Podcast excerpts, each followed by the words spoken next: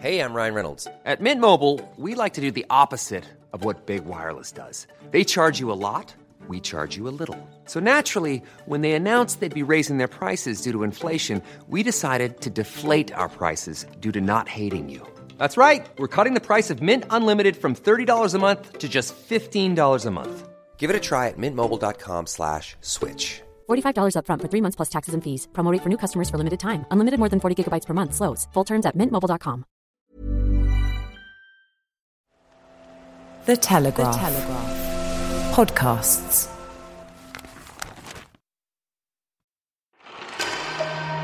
US unemployment soars. 20.5 million jobs lost in April.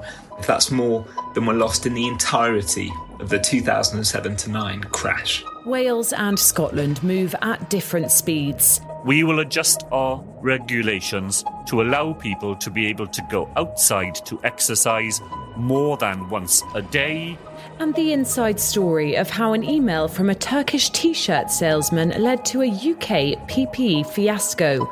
This is Coronavirus, the latest from The Telegraph. I'm Theodora Louloudis. Over 20 million Americans lost their jobs in April as the pandemic triggered the worst jobs crisis since the Great Depression. The shattering impact of the lockdown on the world's largest economy was laid bare as the unemployment rate was pushed to 14.7%, the highest rate since the 1930s. As recently as February, US unemployment stood at a 50 year low, but mass layoffs mean barely half the working age population now has a job. Ben Riley Smith is the Telegraph Telegraph's US editor. The unemployment stats out today really were eye wateringly bad. 20.5 million jobs lost in April. To put that in perspective, that's more than were lost in the entirety of the 2007 to 9 crash. And that prompts the question what does it mean politically for Donald Trump?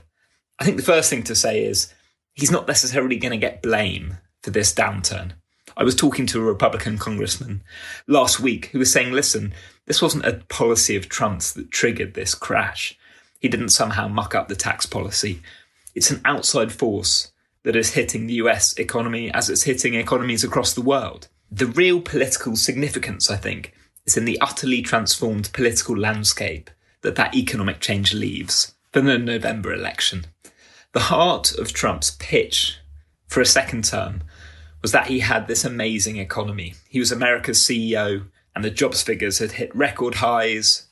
The stock market was soaring, and he was essentially asking that question that Ronald Reagan did to voters in the 80s Are you better off than you were four years ago? And the answer, according to the statistics, was undeniably yes. Now Trump has an utterly different landscape to which he's trying to pitch voters for a second term. How does he do that? how does he convince them that he should get four more years when instead of amazing growth and a golden economy, to use his words, there is now record unemployment, a deep recession coming, and something that we haven't seen in our lifetimes. Which leads us on to how Trump and Joe Biden, the Democrat candidate, likely candidate, are going to pitch their economic message in November. It's all about essentially appearing to be America's economic savior, Trump is saying, I created this golden economy. It got snatched away from me by coronavirus, but I can do it again if you give me a chance. And Joe Biden is saying, me and Barack Obama got us out of the last hole in 0809 and got us back to growth. Give me the chance to do it, and we can do it again. That debate is going to be one of the most important battles in this year's election. The UK's four nation handling of the coronavirus crisis is splintering, with Wales and Scotland easing their lockdowns at different speeds. Welsh First Minister Mark Drakeford said garden centres could reopen in Wales from Monday, while people will be allowed to exercise outside more than once a day. But Scotland's First Minister Nicola Sturgeon said she was keeping all aspects of the lockdown in place, noting that Scotland's R rate was higher than in other parts of the country. Boris Johnson and Nicola Sturgeon have consistently expressed their wish to maintain a UK wide approach in order to avoid confusing messaging. But today, the First Minister acknowledged that different parts of the country may take different approaches to lifting the lockdown. The four UK nations may well move at different speeds if our data uh, and t- about the spread of the virus says that that is necessary to suppress it. But that we would, of course, continue to coordinate our planning and our messaging as far as possible. And I think that uh, helpful and welcome. Boris Johnson's expected to lift some measures for England when he addresses the country on Sunday evening, but the government's warned the public to expect small, incremental steps. What's clear is that however he proceeds will now put him at odds with at least one nation. It comes as the RAC reported an 11% rise in vehicles on the UK's roads compared to the second week of lockdown, citing lockdown fatigue as the primary reason. Earlier, I spoke to behavioural scientist Professor Ben Voyer. He told me that the key to avoid avoiding further breakdown of the lockdown will be for the government to give very precise instructions. Policymakers need to understand that at this stage, people are after certainty rather than uncertainty. And they need to have an end in sight. Uh, otherwise, the fatigue is going to settle in. First of all, simplify whatever you put in place that it becomes a routine. If you want it to be the new normal, it needs to feel like the new normal. And after 9-11, everyone flying got used to additional screening criteria and so on. Second, things need to be specific. Uh, people like one, two, three steps. They don't like things being vague, complicated, subject to interpretation. The last thing to bear in mind is that uh, people will get used to all the communication campaigns that are being put in place and the messages will become less efficient. So you need to vary messages and the way messages are broadcasted, vary rational messages with emotional messages, vary uh, the people that are um, displayed and portrayed uh, in all the ads that are being used. So that people always see something novel in the message which will remind them that uh, they need to focus on uh, what we're asking them to do. It's tested the health services of even the world's wealthiest nations. What then if it truly takes hold in some of the world's poorest? Today, the World Health Organization warned that if coronavirus isn't controlled, it could kill up to 190,000 people in Africa over the next year. WHO modelling found that up to 44 million people could be infected if African countries don't succeed in managing the spread. It comes amid warnings that the continent of 1.3 billion people is unique uniquely vulnerable to the pandemic. The Telegraph's Will Brown explains why. So, coronavirus has spread to almost every country in sub Saharan Africa. Now, Africa is very vulnerable to the virus. It has high rates of malnutrition, infectious diseases like malaria, and southern Africa has millions of people living with HIV. There are gaping holes in healthcare systems. On average, uh, African countries have about one doctor for every 5,000 people. For comparison, the UK has about 14.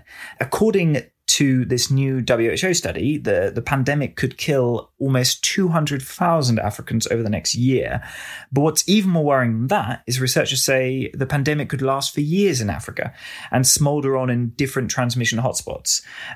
Africa seems to have a lower transmission rate than the rest of the world. The virus is spreading, but it's not spreading exponentially, according to the uh, WHO. One reason for this is the continent is incredibly young. Uh, the median age is about 19. Uh, another reason could be geography. Africa is utterly vast, and there are a lot of people living in remote rural areas. So far, the majority of African leaders seem to have taken coronavirus pretty seriously. Uh, when the pandemic started, a lot of countries just stopped all international travel to buy themselves as much time as possible. However, there are several very worrying cases. Uh, for example, in Tanzania, the president has been downplaying the seriousness of the pandemic and telling people that going to church will save them from the virus.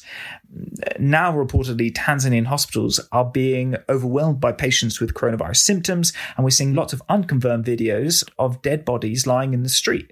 Um, another really worrying case is Kano State in northern Nigeria. Over the last few weeks, there's been hundreds of mysterious deaths there, and doctors are saying it's coronavirus, but they can't test for it.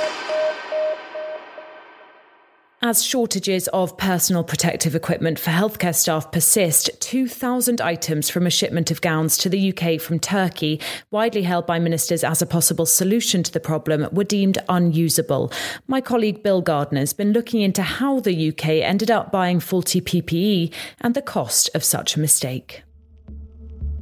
It began with an emailed offer of help from a t shirt salesman in Turkey, and it ended in chaos.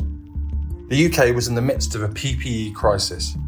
Care homes and hospitals had reported widespread shortages, and the death rate among frontline NHS staff was rising fast. So the government was forced to issue an appeal for supplies. And among the responses, Mehmet Duzen, a former Turkish parliamentary candidate turned textile salesman from Istanbul. In his email, he said he had a factory capable of churning out hundreds of thousands of hospital gowns, each adhering to stringent safety standards. And after two weeks without a reply, Mr. Duzen received a grateful response from the Department of Health. Eventually, 400,000 gowns were ordered, with strict instructions to follow UK standards to the letter. The material and sleeve lengths had to be just right. But the company, called Selenia, had only been founded in January. And while it had experience making t shirts and tracksuits, that experience didn't yet stretch to PPE or high quality medical kit. Later, the chairman of the Healthcare Supply Association, Mark Roscrow, who represents NHS procurement chiefs across the country, said that Selenia's lack of a track record should have raised the alarm. But on the day that the order was placed in mid April, Public Health England had sent out an unprecedented alert asking health workers to reuse their disposable gowns or even wear aprons and lab coats instead. The pressure to say where the next shipment of vital PPE was coming from was intense.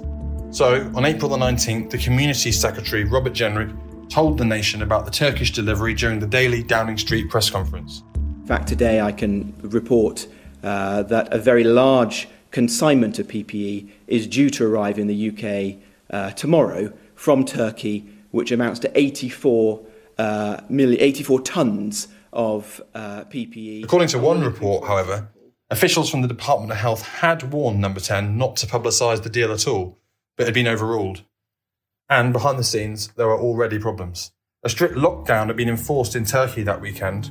Some of Mr. Duzen's supplies were unavailable, and some of his factory workers had been forced to stay at home.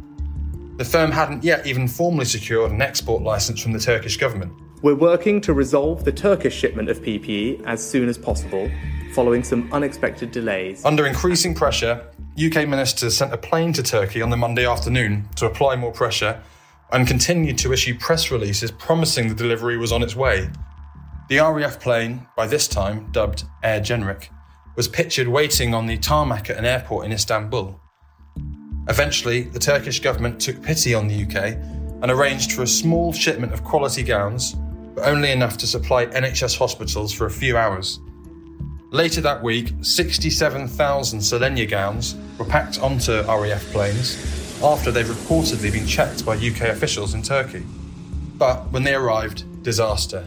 Only 4,500, that's 1%, have passed quality control tests, so they can be used. Tests on over 2,000 of the gowns showed they wouldn't keep NHS workers safe after all. Thousands were impounded inside a warehouse near Heathrow, where they remain today, and the next delivery of 170,000 gowns is still in Turkey being checked for safety. The provider, Mr. Duzen, says he hadn't received any complaints from the NHS, and he's insisted the fabric was certified. It's understood, however, that Department of Health officials have asked Selenia to either pay back the deposit or replace the faulty gowns with safe ones. The full financial cost of the error is unknown and hasn't yet been decided. The full order is thought to have been in the region of around £300,000. The true cost, however, may lie in time wasted and potentially public trust in the government to keep our health workers safe. That's it from me until Monday evening. I hope you have a lovely, albeit socially distanced weekend. Uh, if you've been finding these updates helpful, I'd really appreciate it if you could give this podcast a five star rating and maybe even write a short review on Apple Podcasts. It really helps other people find the show. If you're twiddling your thumbs this weekend, I've recommended several of these on this podcast already, but I really can't stress enough how well put together the Telegraph's short documentary series on the pandemic is. If you've missed the episode about the economy, I'm going to put the link in the show notes to this episode. It tells you how prepared the global economy was for a pandemic and, crucially, what the implications are of a global economy that's become more and more interconnected as we face a worldwide crisis. If you're looking to escape the doom and gloom, I'm also going to link to a piece by my colleague Lucy Denyer, who's our assistant comment editor. She's written about why millions of people are actually enjoying the lockdown. If you're not already a Telegraph subscriber, don't forget that you can get seven days free access to the website at telegraph.co.uk slash audio. If you have a question you'd like us to answer on one of next week's shows, email me. The address is coronaviruspodcast at telegraph.co.uk. You can also find me on Twitter. It's at T underscore Louloudis. Quite why I didn't take at Theodora Louloudis is beyond me because I doubt there are many others on there. But I'm Theodora Louloudis and this is Coronavirus the Latest.